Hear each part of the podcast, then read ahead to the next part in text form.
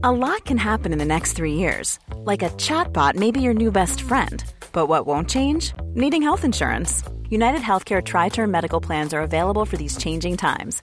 Underwritten by Golden Rule Insurance Company, they offer budget friendly, flexible coverage for people who are in between jobs or missed open enrollment. The plans last nearly three years in some states, with access to a nationwide network of doctors and hospitals. So, for whatever tomorrow brings, United Healthcare Tri Term Medical Plans may be for you. Learn more at uh1.com. Many of us have those stubborn pounds that seem impossible to lose, no matter how good we eat or how hard we work out. My solution is PlushCare.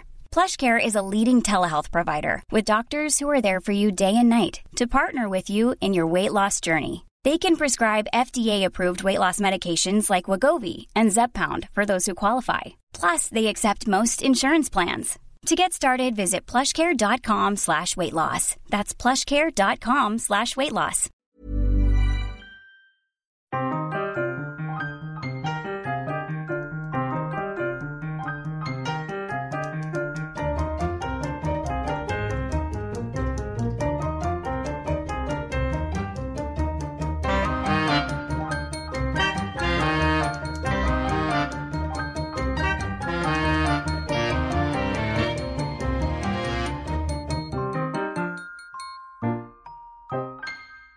In this podcast, we visit six of London's landmark museums with unique histories. We start at the Wallace Collection, an art collection located in Hertford House, Marylebone, brought together by the first four Marquesses of Hertford and Sir Richard Wallace. It was bequeathed to the British nation by Lady Wallace, Sir Richard's widow, in 1897.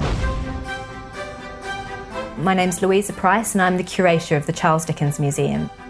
It's based in the house that Dickens lived in from 1837 to 1839. It's at 48 Doughty Street in Bloomsbury.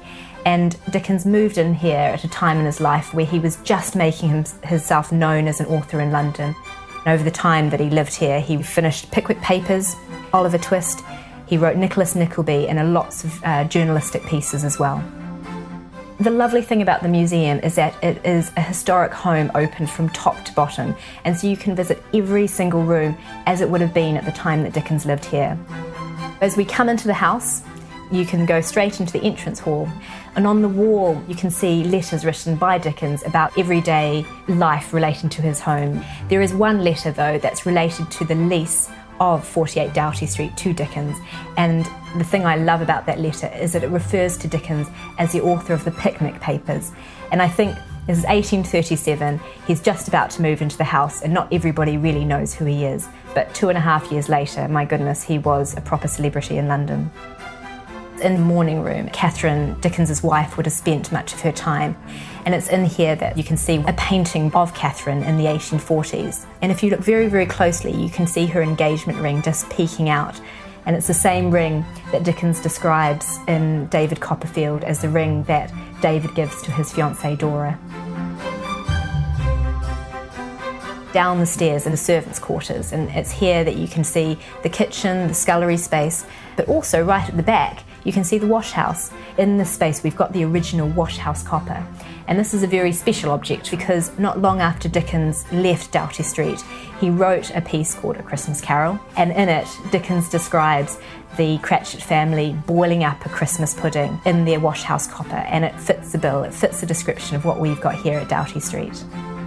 Here we've got one of our prized pieces of furniture, the desk that Dickens used later on in his life on this desk, he would have written Great Expectations, A Tale of Two Cities, Our Mutual Friend. And beside this desk, you can also see original manuscripts of Nicholas Nickleby and of Oliver Twist. It's in the master bedroom that the Dickens's two eldest daughters, Mary and Katie, would have been born. And then in the corner, you can see a little display case, and in that is a piece from Dickens's journal, Household Words, and it's the first article that he published about his separation from Catherine. What was unbeknownst to the public was that Dickens had actually met a younger woman called Ellen Ternan, and he continued to have a relationship with her um, throughout the rest of his life. You can see Dickens's last will and testament on display here, and uh, a rose that was left on his body after he passed away in 1870. The Wallace Collection is a national museum inside a historic London townhouse on Manchester Square. The collection showcases an impressive variety of art that was amassed during the 18th and 19th centuries by the first four Marquises of Hertford and Sir Richard Wallace, the son of the fourth Marquis. Over 5,500 works of art are preserved for current and future generations to enjoy in accordance with the bequest of Lady Wallace on her death in 1897. The sheer range and the volume of art on display is breathtaking. and nowhere is this more apparent than upon entering the Great Gallery. Newly refurbished in 2014, it contains one of the finest collections of old master paintings in the world. The Rubens painting, The Rainbow, is an homage to the Netherlands tradition of landscape painting. When it was put up for sale in 1856, Sir Charles Eastlake tried to purchase it for the National Gallery, but was outbid by the fourth Marquis, who paid over 4,500 guineas to secure the painting for this collection. The Laughing Cavalier is an exuberant half length portrait by Frans Hals, painted in 1624. The work is unique for the rich colour and detail that is largely imparted by the sitter's flamboyant costume, embroidered with lace and fanciful motifs in white, gold, and red threads.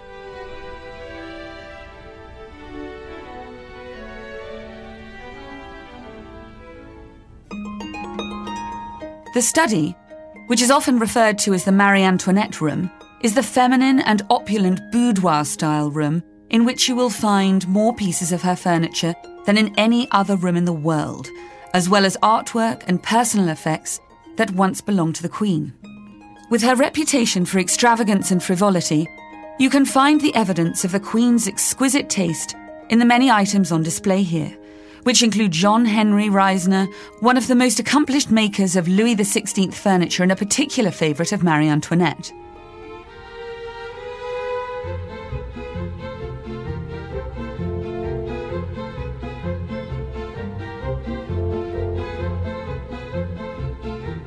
The smoking room exhibits paintings and works of art from the medieval and Renaissance periods and includes the greater part of Sir Richard Wallace's Italian Renaissance Maiolica. Originally, the room had a sumptuous oriental interior with walls lined with Turkish tiles made by the Minton factory of Stoke-on-Trent. And a small section of this original interior survives today in an alcove at the north end of the room. Not only was this highly fashionable, but it was also practical as it ensured the smell of smoke did not linger in any fabric furnishings.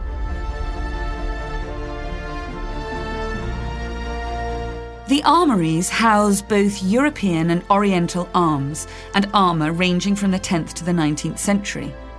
In the three European rooms, you will find armour, sporting guns, rifles, and pistols, all dating from the 16th to the 19th centuries.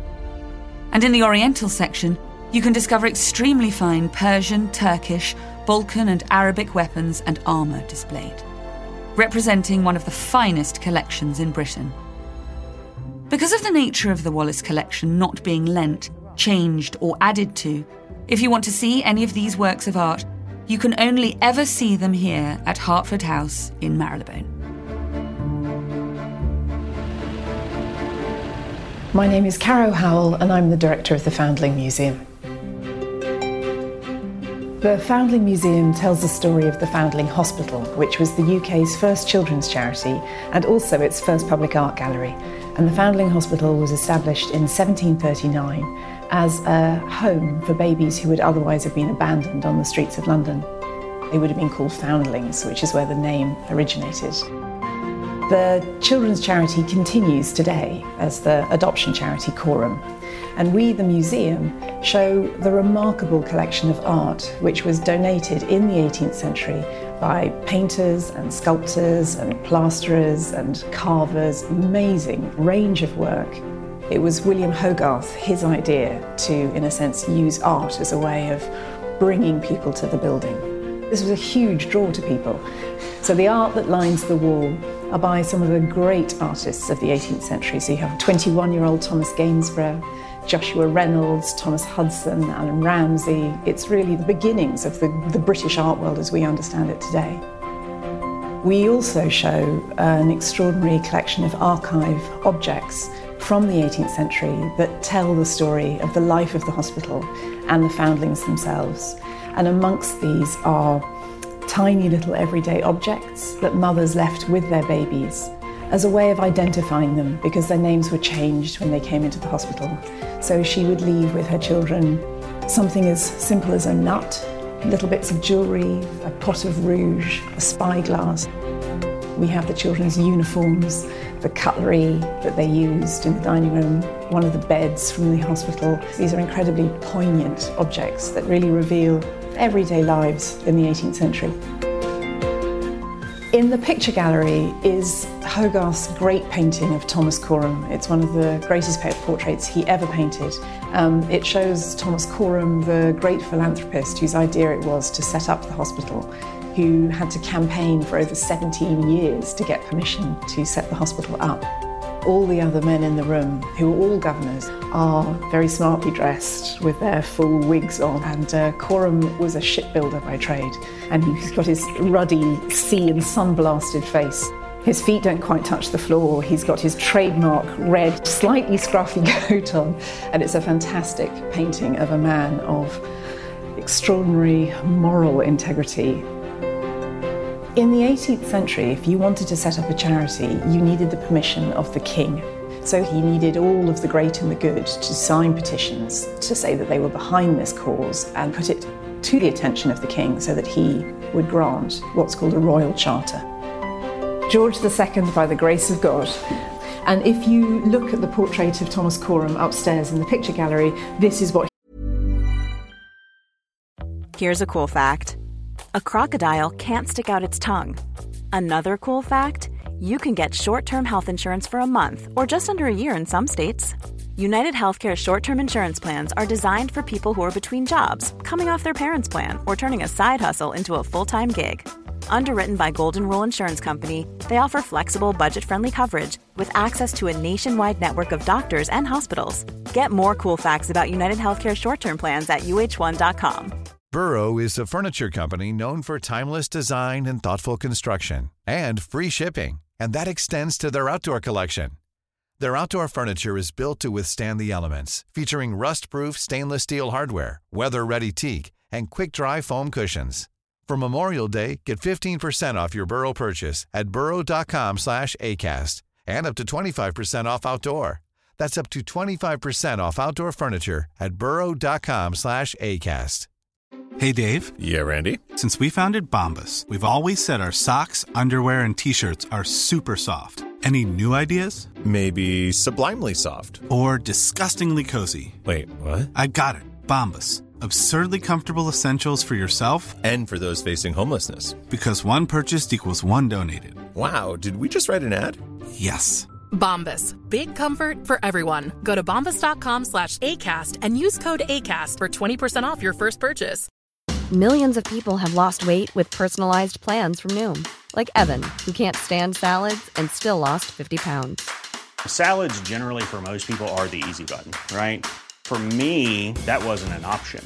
I never really was a salad guy. That's just not who I am. But Noom worked for me. Get your personalized plan today at Noom.com.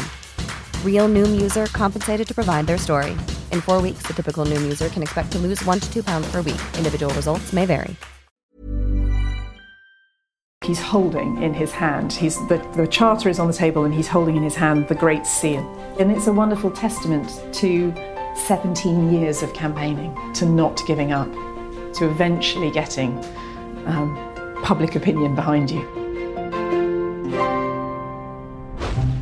This Grade 1 building, situated in the heart of London, was once the home to one of the founding fathers of the United States, Benjamin Franklin. I'm meeting with the house's director, Marcia Balisciano. Benjamin Franklin arrived at 36 Craven Street in July of 1757. The house is located between the River Thames and the Strand, and in fact, it's one of the reasons why Franklin chose the house was because it is equidistant between the City of London, the financial centre, and the City of Westminster, where Parliament is the seat of power. The house is the world's only remaining Benjamin Franklin home.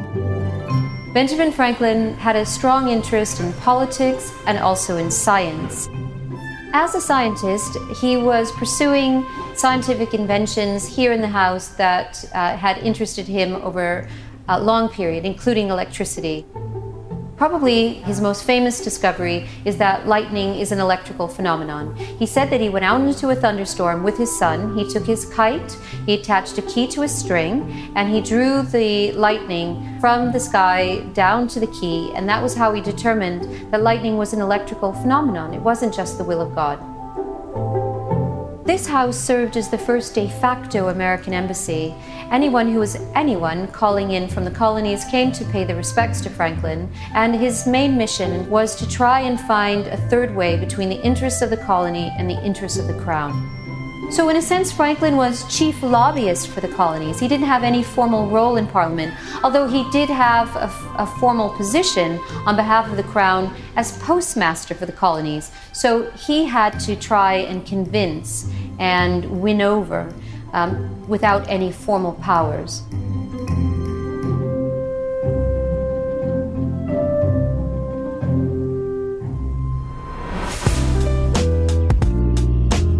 Now, Olivia, we're going to visit the Museum of the Order of St John. We're going to meet curator Tom Foakes and we're going to have our own guided tour. Sounds ideal.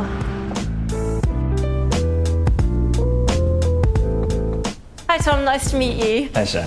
We're now standing in the Order Gallery, which tells the story of the Order of St John from its foundation in the 11th century through its slow retreat westwards across the Mediterranean until the invasion of Napoleon into Malta in 1798 when they departed.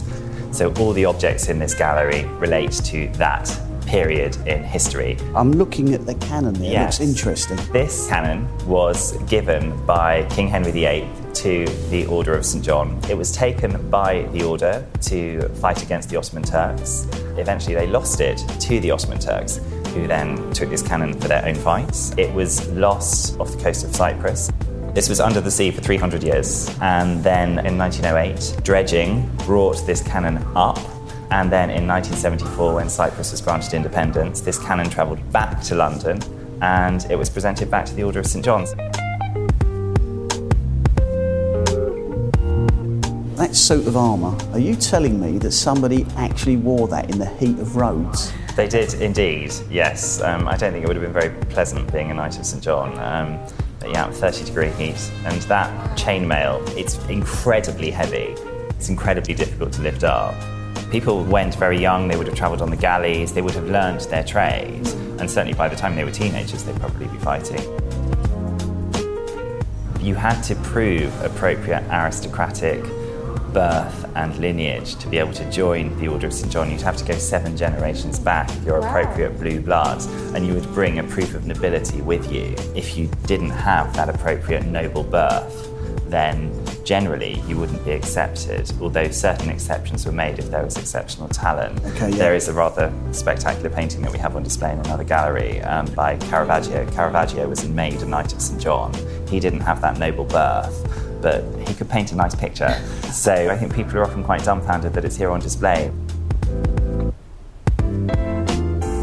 This is a portrait bust of Grand Master Jean de la Valette, who was the victor at the Siege of Malta in 1565. He was an incredibly ruthless and strategic leader of his forces, and following the Great Siege, his victory was celebrated throughout Europe, and this bust was made as a diplomatic gift to be given to him following his victory. It's a relatively recent addition to the collection, but a spectacular thing for us to have on display. Piece. This is the chapter hall.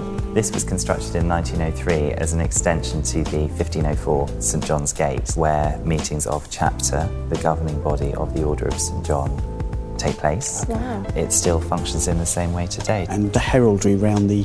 These are all the English priors of the order. So the head of the order in England from its foundation in the mid 12th century right through to the present day, just over here. And the current Grand Prior of the Order in England is Richard, Duke of Gloucester, the Queen's cousin, whose sculpture is downstairs on display. We are standing in the Priory Church of the Order of St John, This is the remains of the original church that was built here in the 12th century. Today, this building functions essentially as a private chapel for the Order of St. John, so order ceremonies and services are held here.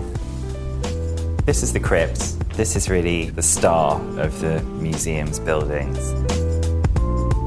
And is this room open to the public in It general? is- it's a, well, it's open on guided tours. So we have guided tours on Tuesdays, Fridays, and Saturdays at 11 and 6:30. People can just turn up and come for a wander around the buildings with a very experienced and knowledgeable guide.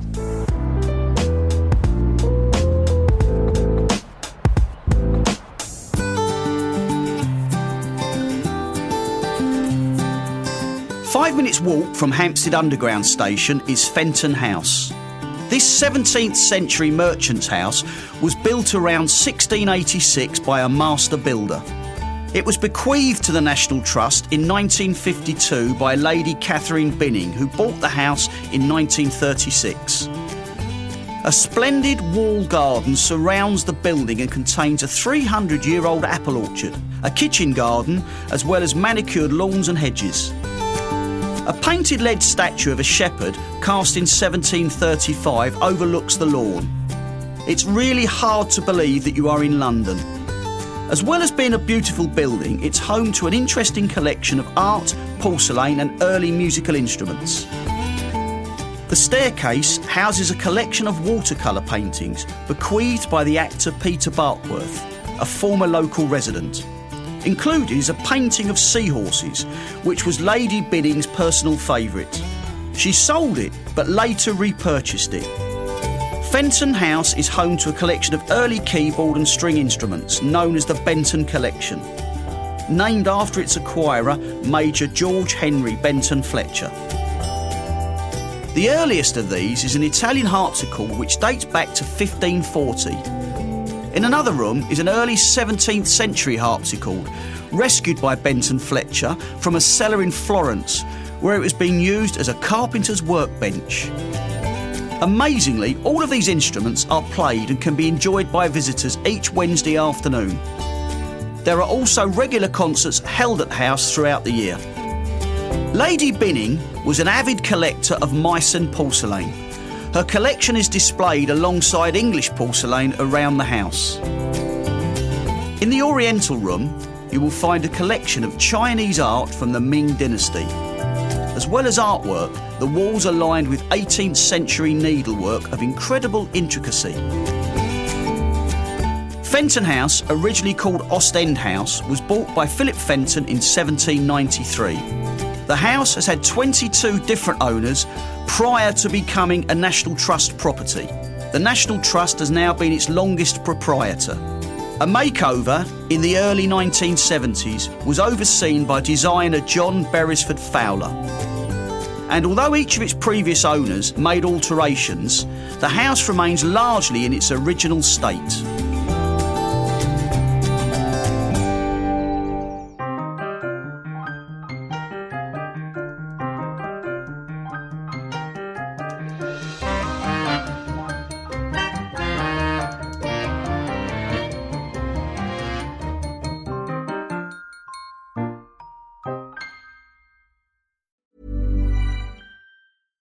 Even when we're on a budget, we still deserve nice things.